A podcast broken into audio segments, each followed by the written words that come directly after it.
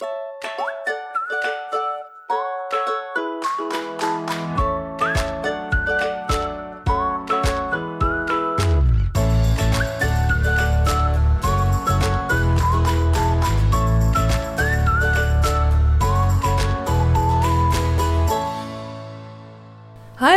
en welkom bij een nieuwe aflevering van de Wat ik wou dat ik wist podcast. De podcast waarin ik deel wat ik wel eerder had willen weten en verhalen vertel waar jij je als twintiger hopelijk in herkent. De aflevering van deze week gaat over nadenken en hoe we dat misschien wel wat minder kunnen doen en iets meer in het nu kunnen leven. Um, zelf herken ik het ook. Ik ben heel goed in piekeren en nadenken over dingen die kunnen gebeuren of dingen die in het verleden zijn gebeurd die ik anders had willen aanpakken. En dat kan best wel eens vermoeiend zijn. Um, ik kreeg inspiratie voor dit onderwerp doordat ik eigenlijk via Instagram Stories vroeg waar jullie nou behoefte aan hadden. En um, deze kwam best wel vaak naar voren. En ik heb daar ook een heel interessant boek over gelezen, of dat ben ik nu aan het lezen. En daar ga ik het dus ook wat meer over hebben met je. Um, ik vertel eerst eventjes uh, wat mijn dieptepunt en mijn hoogtepunt van afgelopen week was. Even terugkijken hoe mijn week is gegaan. En eigenlijk heb ik een super goede week gehad. Dus ik vond het ook heel lastig om een dieptepunt te noemen. Dus eigenlijk heb ik die niet echt. Um, ik heb wel een heel leuk hoogtepunt. Misschien kan je nog wel herinneren dat ik uh, vorig jaar in november een challenge deed om in een maand tijd een boek van 50.000 woorden te schrijven uiteindelijk is me dat ook gelukt. En dat is echt een heel tof uh, verhaal geworden, al zeg ik het zelf. En um, daarom wilde ik hem ook wel heel graag afschrijven. Want het is ook weer niet zo dat als je dan zegt van, nou ja, ik wil een boek van 50.000 woorden schrijven, dat je dan ook precies bij die 50.000 aan het eind van je verhaal bent. Um, wat ook wel goed is, want meestal de meeste boeken zijn tussen de 50 en 100.000 woorden. Dus het liefst heb je misschien ook wel iets meer.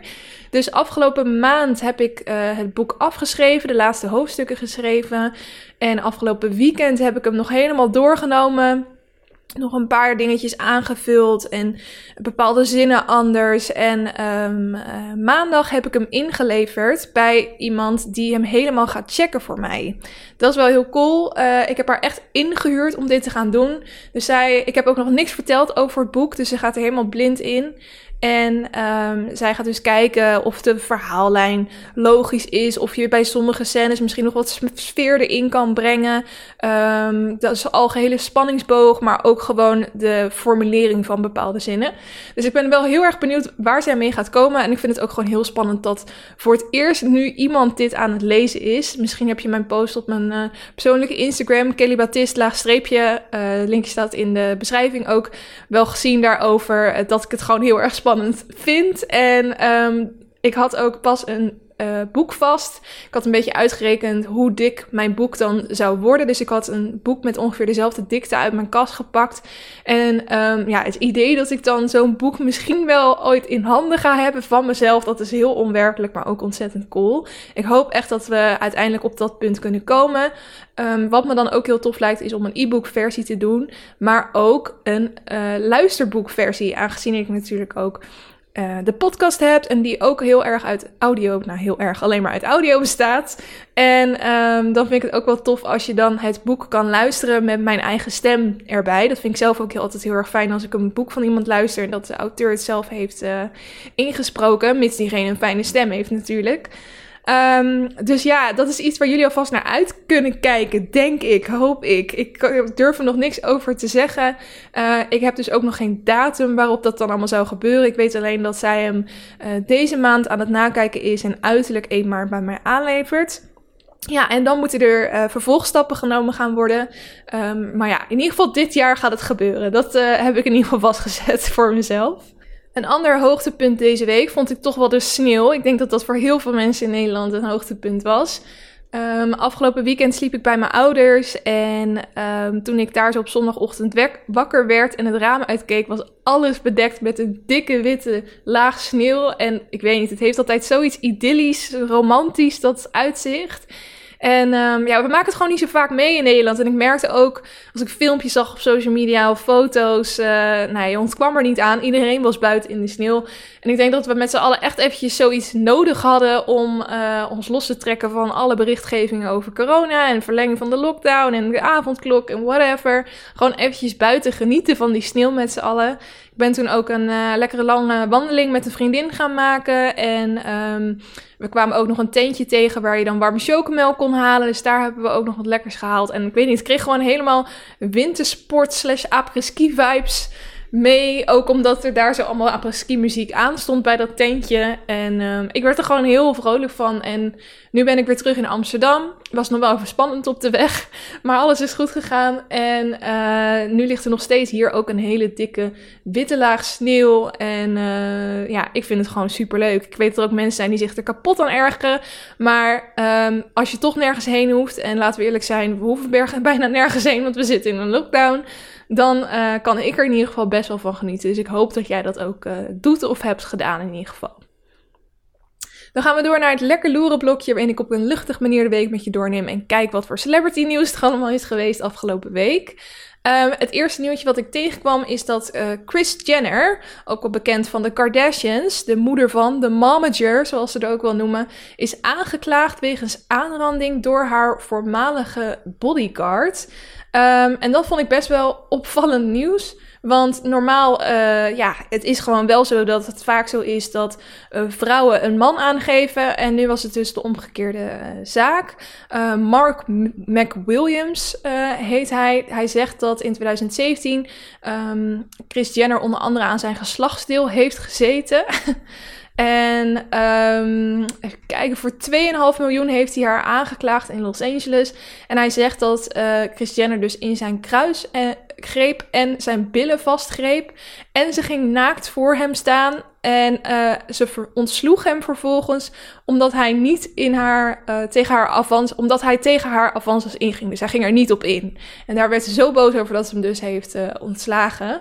Nou, dat is nu natuurlijk één grote heisa, schandaal op schandaal. En de schandalen die gaan ook al vaak in die familie de ronde.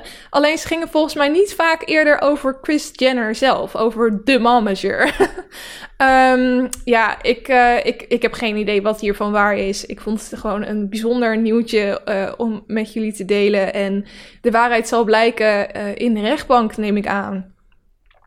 Dan iets anders. Uh, er is een documentaire uitgekomen over Britney Spears. Ik heb het al eerder in mijn podcast over Britney Spears gehad. Dat um, ja, zij best wel onder de duim wordt gehouden. Onder andere door de vader. En dat uh, ook op de manier waarop zij zich presenteert op social media. Heel veel mensen maken zich gewoon ontzettend zorgen over haar. En er worden zelfs ook um, Instagram-video's van haar bekeken, uh, waarin dan wordt gezegd dat zij bepaalde signalen stiekem probeert door te geven aan haar fans, dat het helemaal niet goed met elkaar gaat, met haar gaat, dat ze onder controle wordt gehouden. Nou ja, um, er is dus een documentaire, Framing Britney Spears, uh, van de New York Times. Ik heb hem zelf nog niet gezien, ik moet hem nog kijken.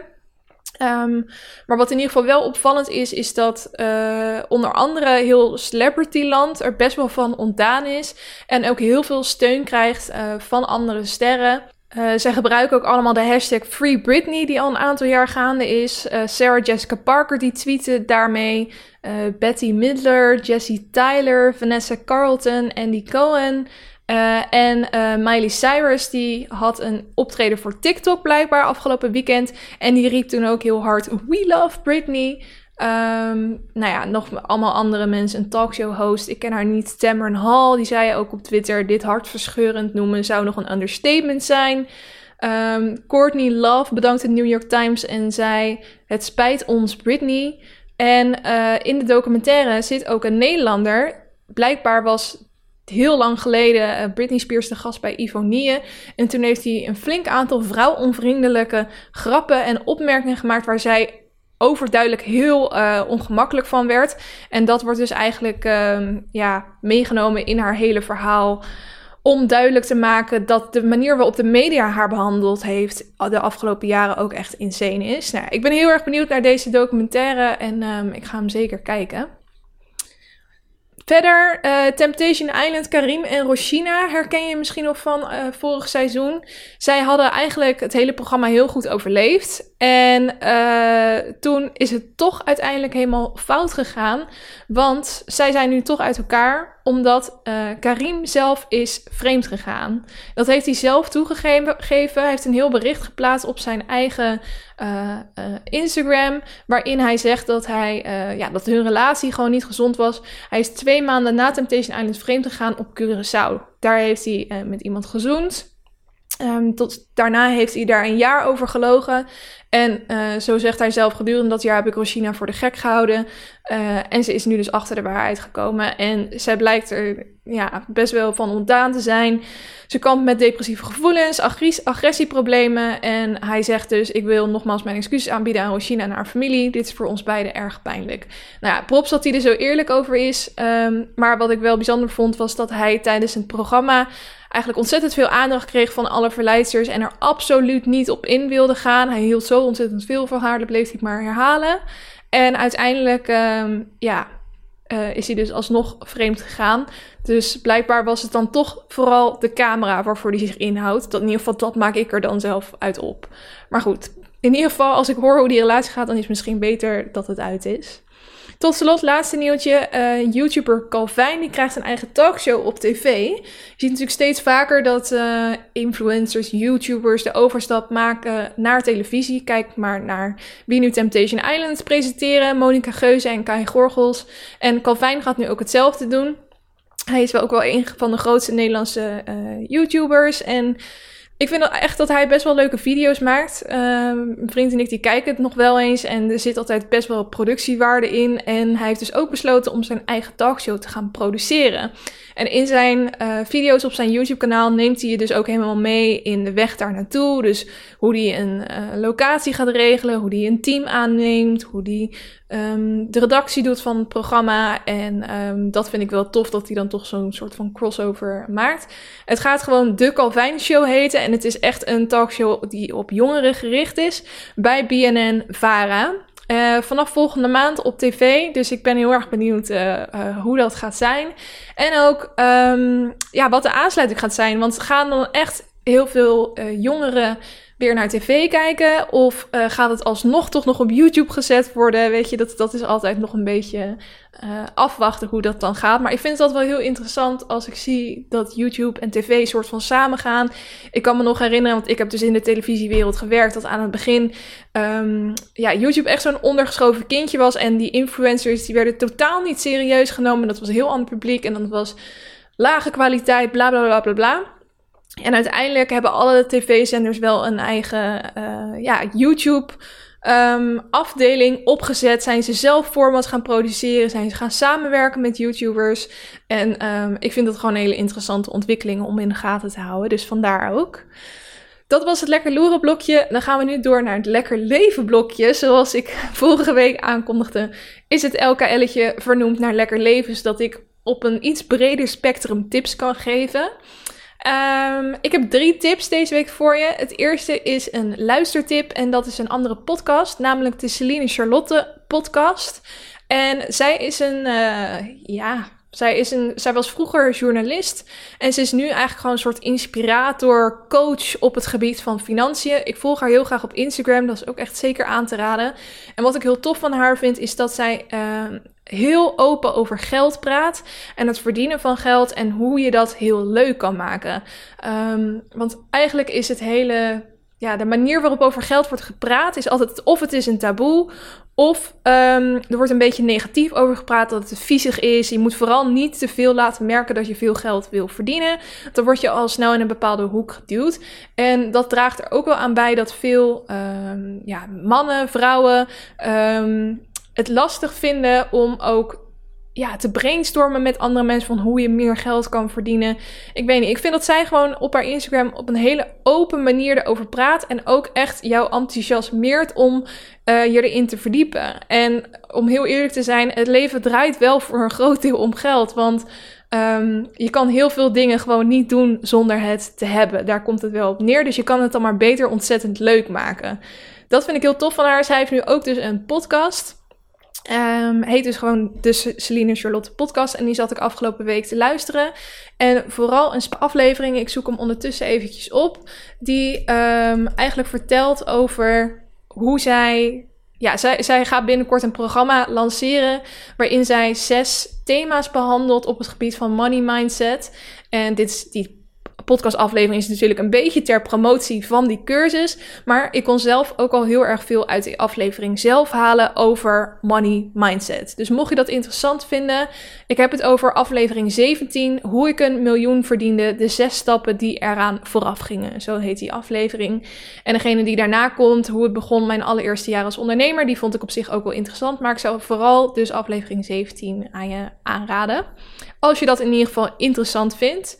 Ik merk dat heel veel van mijn tips deze week op uh, zakelijk gebied gericht zijn. Zo ook de leestip die ik je wil geven. Dat is namelijk blondjes beleggen beter. En um, waarom heb ik nou dat boek gekocht? Ik lees uh, heel veel boeken tegelijk. Soms lees ik echt één boek en daar ben ik dan helemaal dedicated over. Maar als het meer leerzame boeken zijn, dan kan ik er echt meerdere tegelijk lezen. Nou, dit is daar dus één van. Een boek van Janneke Willemsen, Blondjes beleggen beter in zeven stappen naar simpel en succesvol beleggen. Um, ik weet niet, als je het nieuws aanzet, het gaat altijd wel een keer over een beurs of over uh, een bedrijf dat heel, heel slecht, uh, dat, dat de aandelen zijn gezakt, dat de koers, nou je merkt het wel aan me. Ik ben er nog niet heel spraakzaam in, in de taal van beleggen. Um, maar je wordt er wel heel vaak mee geconfronteerd. En ik vind het, omdat ik er zo weinig van af weet, altijd een beetje. Uh, word ik er een beetje bang van als mensen dan over beginnen. Want dan denk oeh, spannend. Dat, uh, ik weet niet. Ik merk gewoon dat ik dan zelf een beetje terug ga trekken. Terwijl ik ook weet dat het ontzettend veel kansen kan bieden. En ik heb ook wel één of twee vriendinnen die uh, aan beleggen doen. En um, dan eh, heb ik toch zoiets van, ja, volgens mij mis ik ook wel iets. Er, zijn, er is een reden dat heel veel mensen aan beleggen doen. Misschien is het wel heel interessant voor mij en kan ik er heel veel uh, voordelen uithalen. Dus daarom wilde ik heel graag wat meer erover leren. Af en toe vraag ik dan wel eens aan mijn vader van, joh, hoe zit dat nou precies? En dan komt hij met een hele uitleg en dan raak ik alleen maar nog meer overwhelmed en snap ik er niks van. En denk ik, nou, laat maar, ik ga alweer mijn eigen ding doen. Uh, en wat ik heel tof vind aan dit boek, ik ben nu ongeveer op de helft, is dat zij echt in Jip en Janneke taal, daarom heet het ook blondjes beleggen beter. ik voelde me daardoor heel erg aangesproken. Uh, in Jip en Janneke taal uitlegt wat beleggen is, wat alle woorden zijn die erbij komen kijken. Er staat echt een begrippenlijst ook achterin. Um, je wordt echt uh, uh, ook begeleid naar het doen van je eerste aankoop van een aandeel bijvoorbeeld. En um, ik denk dat dit gewoon handige kennis is voor iedereen. Of je nou uiteindelijk besluit om te gaan beleggen of niet. Maar dit is gewoon wel hele goede kennis om te hebben. Want je weet maar nooit wanneer je dit nodig gaat hebben. En je voelt je misschien ook wat minder overweldigd als het in gesprekken erover gaat. Dus um, ik zou het boek uh, zeker aanraden. Ik ben dus pas op de helft. Maar volgens mij, ik heb ook al van andere mensen gehoord. toen ik het uh, post op mijn Instagram. van: Oh, dit is echt een goed boek. Of Oh, mag die van je lenen? Super interessant. Dus um, ja, wel aanrader. En tot slot nog een download tip. De app Clubhouse. Dat is een. Uh, nou ja, als je mijn social media nieuwsbrief krijgt, dan heb je er al meerdere keren wat over gehoord. Um, ik ben ook social media freelancer. Dus ik uh, help mensen met hun social media op, uh, vanuit uitvoerende rol. maar ook uit, vanuit een adviserende rol op het gebied van coaching, over strategieën, et cetera. En ik stuur dus ook een wekelijkse social media nieuwsbrief over dingen die mij opvallen in de wereld van social media. Um, mocht je dat leuk vinden en je daarvoor willen aanmelden, dat kan via kellybatist.nl. Dan komt er een pop-up formulier en dan kan je je gegevens invullen en dan ontvang je hem elke week. Uh, maar daar had ik het dus al eerder over de app Clubhouse. Het is een nieuwe app. Hij is uh, audio only, zoals ze dat noemen. Dus er is alleen geluid. Er is geen uh, foto's die je daar kan posten. Er zijn geen teksten die je daar kan posten. Het gaat echt om audio. En als je dus die uh, app binnenkomt, dan heb je verschillende rooms, dus kamers, waarin je dan met mensen mee kan praten. Um, iedereen kan een kamer aanmaken. Ik kan ook een kamer aanmaken. En dan geef ik er een onderwerp aan, eventueel een medespreker. En dan gaan wij het gewoon hebben over dat onderwerp. En iedereen die uh, op dat moment online komt in de app, die kan ook zien: oh, dit is een kamer gaande. Ik ga eventjes meepraten. En als je het dan interessant vindt, dan kan je dus virtueel je hand opsteken. Dat is gewoon een knop. Daar klik je op. Dan krijgen de uh, mensen, de, de moderators van de kamer, een melding van: nou, diegene wil meepraten. En dan kan je diegene dus accepteren. En dan kan diegene dus meepraten in het gesprek. Um, dat is een beetje hoe de app werkt. En ik zit er nu dus, denk ik, twee weken in. En ik vind het echt heel interessant. En ik zit er misschien ook wel over na te denken van... Hè, er is wel een grappige match. Uh, de podcast is natuurlijk audio. Um, je hebt ook daar zo in Clubhouse... volgens mij kan je ook gesprekken opnemen. Uh, heb ik gehoord, moet ik nog eventjes uitzoeken. Wat nou als ik een podcastaflevering maak op Clubhouse? Het enige is dat het nog exclusieve app is en alleen voor iPhone. Dus als je een Android-telefoon hebt, kan je er helaas nog geen gebruik van maken. En hij is dus ook nog niet open voor het grote publiek. Je moet uh, op uitnodiging in de app komen. Maar ik merkte bijvoorbeeld als ik, uh, toen ik in de app kwam, had ik gelijk al vijf invites. Dus kan je vijf mensen een uitnodiging sturen. En als je actiever wordt in de app zelf, dan krijg je er weer uitnodigingen bij. Dus ik merk dat het onwijs groeit en dat steeds meer mensen erop komen en dat eigenlijk binnen no time uh, uh, heel veel mensen tegelijk er, er denk ik op kunnen zitten. Dus um, dat gaat op zich de goede kant op. Maar ik zit daar dus nog een beetje over na te denken of dat leuk zou zijn. Je hebt tot nu toe vooral heel veel kamers over ondernemen, zelfontwikkeling, social media, um, maar ook over wat ja, wat meer lossere onderwerpen gewoon kletsen of zo. En dat mensen elkaar dan beter gaan leren kennen. Ja, het is best wel grappig. Het is zo'n app die zichzelf nog een beetje aan het uitvinden is. En waar makers heel erg aan het kijken zijn van ja, wat kan je hier nou mee? Um, ik heb nog volgens mij drie invites over. Dus uh, als je er eentje wil hebben, stuur me dan eventjes een DM op Instagram. Kan naar Kelly streepje of naar Wat ik wou dat ik wist podcast. Uh, maar ja, wie het eerst komt, wie het eerst maalt is. Want ik heb er nog maar drie.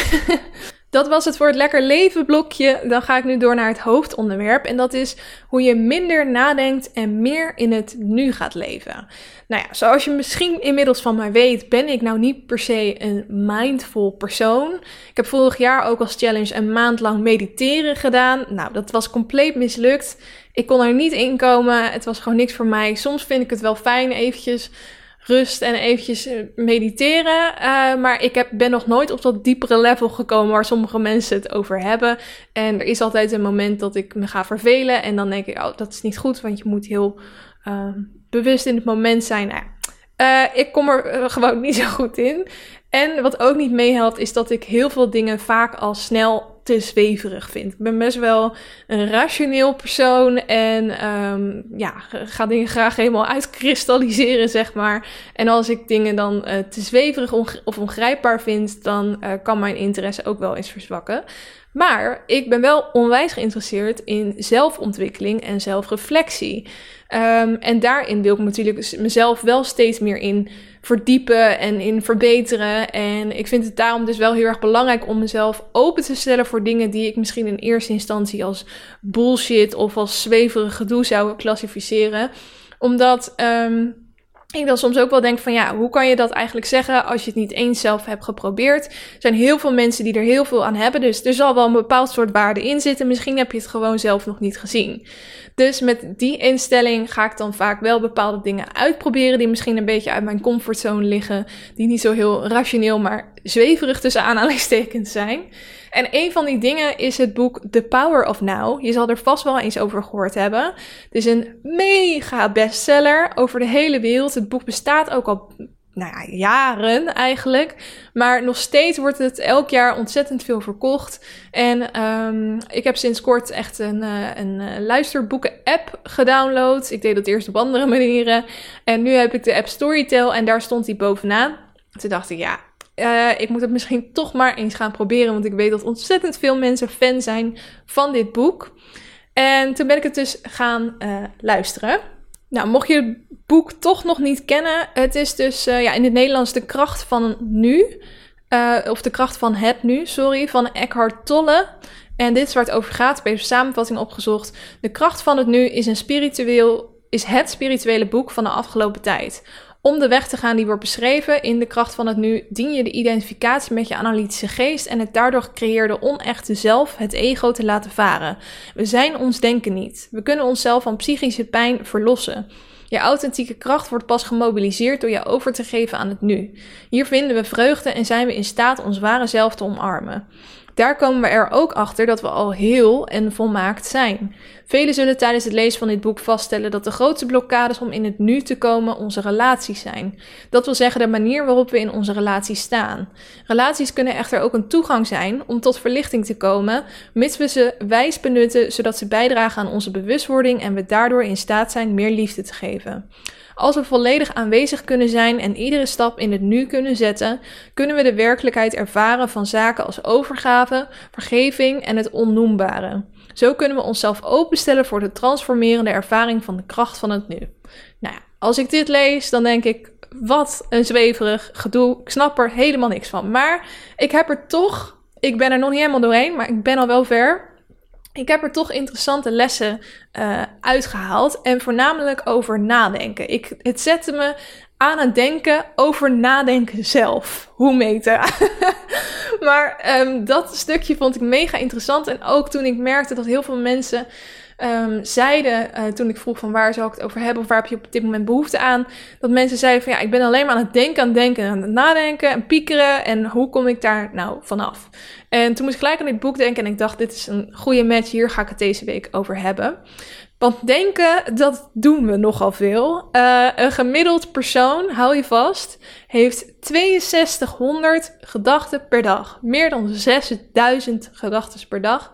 En je kan je voorstellen dat dat ons enorm belemmert in onze concentratie bij elke taak.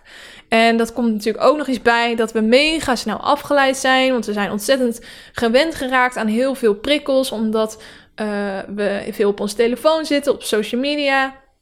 En um, daarnaast heb je natuurlijk ook nog het feit dat social media ontzettend veel gedachten met zich meebrengen. Want we hebben nu opeens connectie met de hele wereld. Soms zit ik wel eens een oude serie of uh, film te kijken. En daarmee bedoel ik dat die zich in ver verleden afspeelde toen er nog geen technologie was. En dan zit ik wel eens te kijken en dan denk ik, die, uh, die mensen die hebben gewoon niks te doen. Of in ieder geval, ze hebben juist wel dingen te doen. Zij zullen zich ook wel eens vervelen, maar dat doen wij nu misschien ook nog wel eens. Maar um, zij hebben gewoon veel. Ik kan me gewoon bijna niet meer voorstellen dat als jij denkt van nou wat zal ik vanavond gaan doen, dat daar niet in voorkomt social media, tv of wat dan ook, dat dat allemaal weg is. En dat je dan bijvoorbeeld alleen een boek kan lezen of een conversatie met elkaar hebben of um, een, uh, misschien wel zo wel puzzels of ik weet niet. Ik vind het gewoon gek om over na te denken. En ook um, het feit dat je nog, je wereld was gewoon veel kleiner. Dus je had veel minder prikkels van buitenaf. Als wij nu het internet opgaan, dan heb je eigenlijk connectie met de hele wereld. Je kan over alles wat opzoeken. Op social media kan je, denk ik, binnen drie klikken van profiel naar profiel naar iemand in Cameroen komen. het is gewoon heel erg uh, makkelijk om je ook uh, op de hoogte te houden van alles wat er in de wereld gebeurt. En al dat nieuws en alle mensen die we zien, dat um, is fijn, want het levert ons wel een heel goed wereldbeeld op, denk ik. Maar het kan ook best wel overweldigend zijn. En ja, zoals ik al zei, dus die prikkels opleveren waar je misschien helemaal niet per se naar op zoek was. Um, daarnaast merk ik ook dat op het moment dat je heel veel uh, online ziet, of het nou situaties of uiterlijk of ja, geld of op wat dan ook. Je hebt gewoon heel veel mogelijkheden om jezelf met anderen te vergelijken.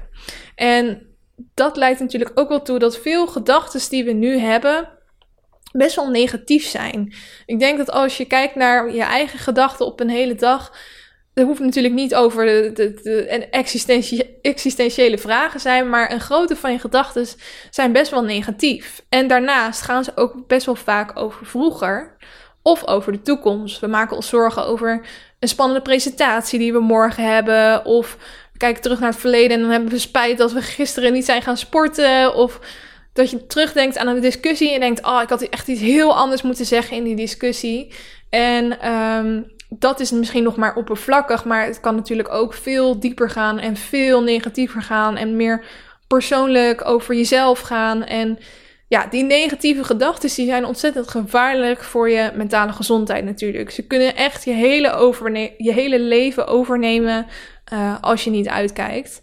Um, en eigenlijk wat ik dus heel erg interessant vind in dit boek, is dat um, het gaat heel erg over je, uh, je eigen identiteit.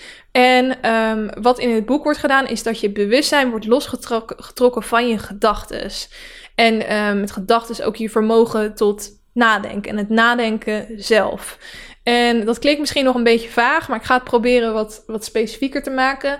Bijvoorbeeld op het moment dat jij bepaalde uh, gedachten hebt, of je um, hebt uh, momenten dat je over dingen aan het piekeren bent, bijvoorbeeld, dan is die, dat piekeren zelf, dat is iets dat los kan staan van jouzelf.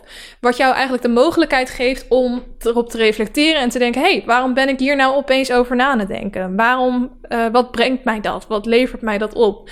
Dus op het moment dat je iets meer afstand creëert tussen jezelf en het hele proces van nadenken, dan kan je daar ook op gaan reflecteren. En dat kan ontzettend waardevol zijn en um, je heel veel opleveren uh, uiteindelijk.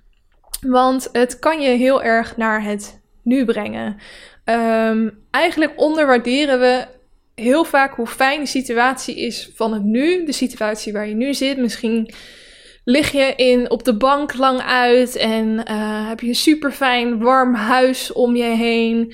Um, ik zit nu op een stoel, lekker naar buiten te kijken en het is prachtig buiten. Alles is wit en ik ben aan het doen iets aan het doen wat ik super leuk vind. Mijn eigen podcast aan het maken. Hoe cool.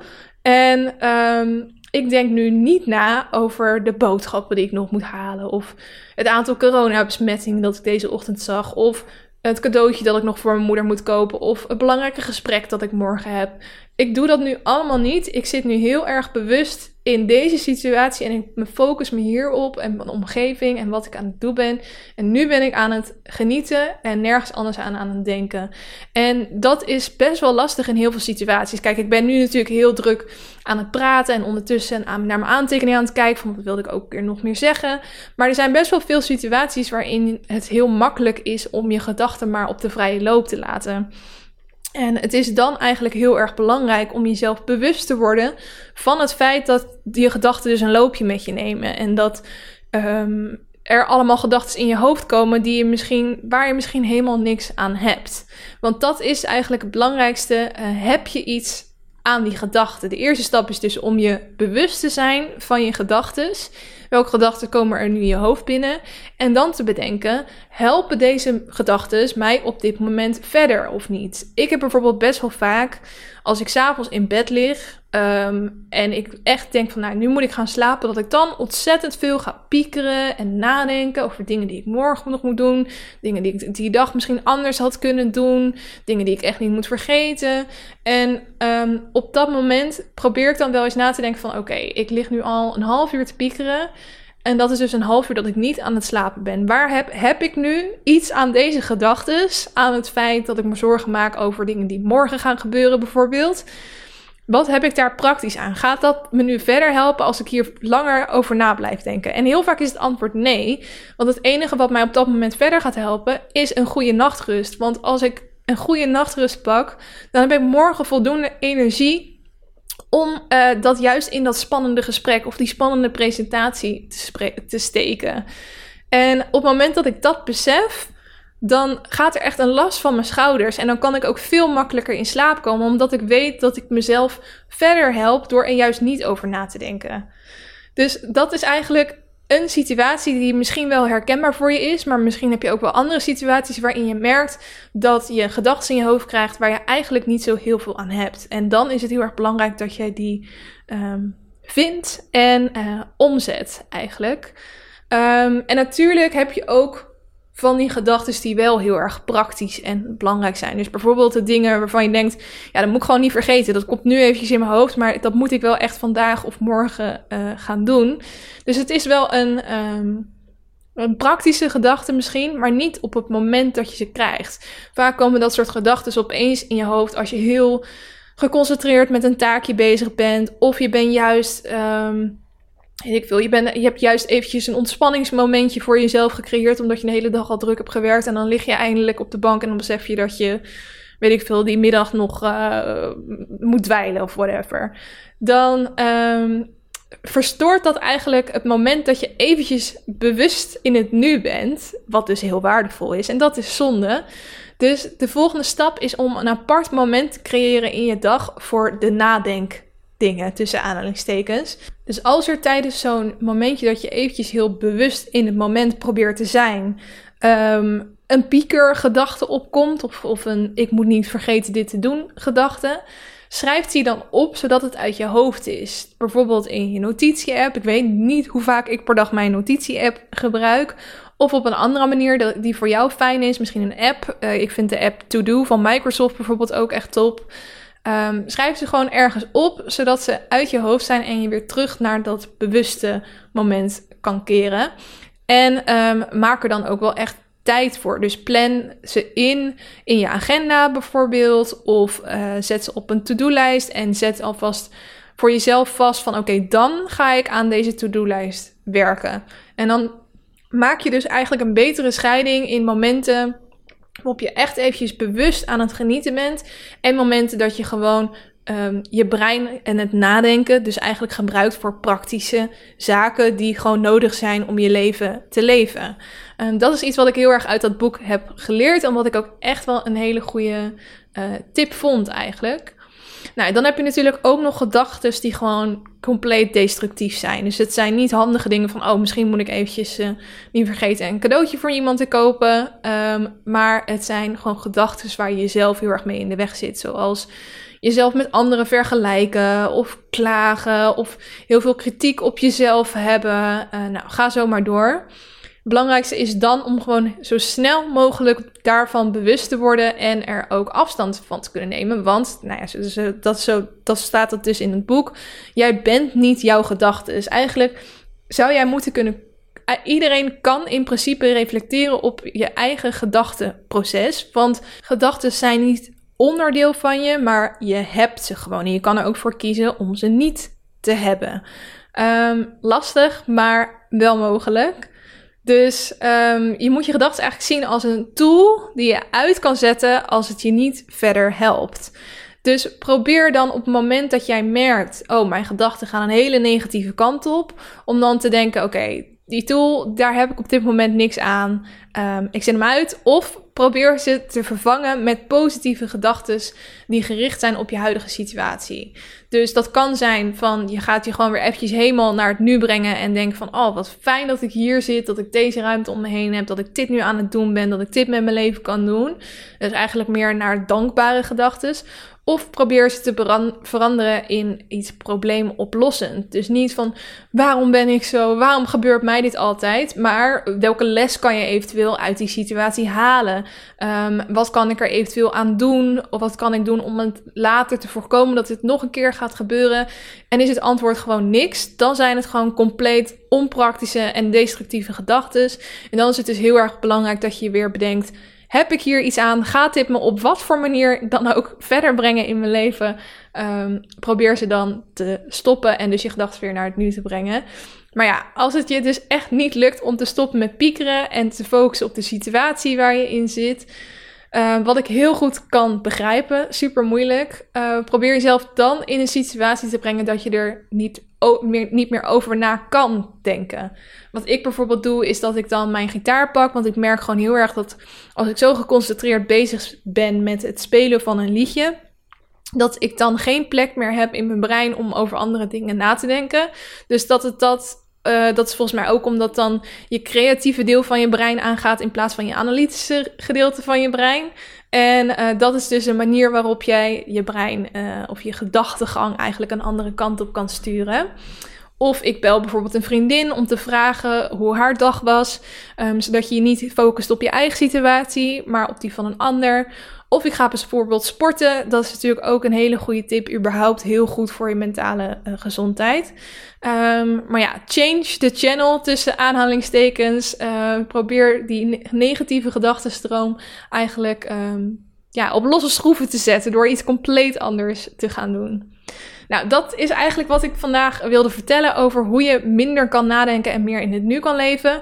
Um, wat ik heb verteld is dus voor een heel groot deel gebaseerd op wat ik heb gelezen in het, uh, of geluisterd heb in het boek The Power of Now of De Kracht van het Nu van Eckhart Tolle. Dus um, mocht je dat boek willen lezen, uh, dan moet je dat zeker doen. Het is wel um, een vrij dikke pil. En het is iets vager beschreven als hoe ik het nu in deze aflevering heb verteld. Dus maak je daar wel alvast een beetje klaar voor. Maar goed, zoals ik al zei, het is niet voor niks een enorme bestseller. En um, als je hierdoor getriggerd voelt van wauw, dit is echt een cool onderwerp en hier wil ik gewoon meer over weten, dan zou ik het je zeker aanraden. Tot slot, als laatste uh, in de aflevering uh, blik ik altijd eventjes terug op mijn challenge van deze maand. Of reflecteer even op hoe dat gaat. en de challenge van de maand februari is om niks meer uit te stellen. Een maand lang. Ik ben er namelijk heel erg goed in. Ik kan dan echt een stom klusje gewoon tot het einde der tijden proberen uit te stellen. Totdat ik om 11 uur s'avonds uh, nog de, nou, bijvoorbeeld dus de vloer aan het dweilen ben. Omdat ik gezegd heb dat ik dat die dag zou doen, maar ik er zo lang geen zin in had. En dan heb ik eigenlijk heel de avond niet genoten van op de bank tv kijken. Omdat de hele tijd in mijn achterhoofd zat dat ik nog een bepaald klusje moest doen. En dat is gewoon irritant. Om over destructief zeg maar te spreken, dat is er een voorbeeld van. Dus dat was mijn doel. En tot nu toe gaat het eigenlijk best wel goed. Ik merk gewoon heel erg dat op het moment dat ik een klusje heb dat wat ik vervelend vind. Ehm, en ik merk dat ik dan andere dingen ga doen om het uit te stellen. Dat ik denk, nee, Kelly, je hebt gezegd in je podcast dat je niks meer ging uitstellen. Dus je gaat het nu doen. En dat is alleen dat al is voor mij uh, genoeg een schop onder mijn kont om dan daadwerkelijk uh, eventjes dat soort dingen te gaan doen. Zoals inderdaad een huishoudelijk klusje of een opdracht voor werk. Waar ik dan denk van nou, dat is een, vaak als het een groot project is, dan ga ik eerst allemaal kleinere klusjes doen. Terwijl je maar beter, um, nou, zoals waar ik het vorige week over had, over dat boek Grip. En de bijbehorende uh, podcast van hoe krijg je het voor elkaar. Eat the frog, dus eet de kikker. Uh, en daarmee wordt bedoeld, doe eerst de grote vervelende dingen en zorg dat je dan de rest van de dag uh, met die kleine dingen bezig bent. Maar op het moment dat je dat grote ding al voor jezelf hebt weggehaald, dan maak je het leven gewoon een stuk leuker en makkelijker voor jezelf. Dus ik merk eigenlijk dat dit me tot nu toe al heel veel oplevert. Ik weet ook dat een aantal mensen uh, mee aan het doen zijn aan deze challenges. Ik ben ook benieuwd hoe het hun vergaat. Maar tot nu toe gaat het dus heel lekker. Um, dat was het voor de aflevering van deze week. Uh, volgende week is een hele leuke aflevering, namelijk met uh, twee gasten, namelijk uh, Titia en Nienke. Zij zijn de schrijvers van het boekenclubboek van de maand februari, waarom je niet zomaar moet stemmen waar je ouders op stemmen. Dus als jij deze maand aan het meelezen bent, praat dan zeker mee via het Discord-kanaal dat we daarvoor hebben. Um, maar zorg ook dat je aankomende week naar de aflevering luistert. Überhaupt, ook als je het boekje niet hebt gelezen, er komt heel veel interessante informatie voorbij die je zeker verder gaat helpen bij de Tweede Kamerverkiezingen van volgende maand. Dus niet alleen ontzettend. Uh, uh, leerzaam, maar ook echt gewoon een heel gezellig gesprek met die meiden. Tot slot, zorg dus dat je lid wordt van uh, Wat ik wou dat quiz community via de Facebookgroep of het Discord kanaal. Linkjes staan in de beschrijving van deze aflevering. Uh, volg de podcast op Instagram, en Wat ik wou dat ik wist podcast. En als je via iTunes luistert, zorg dan eventjes dat je deze podcast 5 sterren geeft.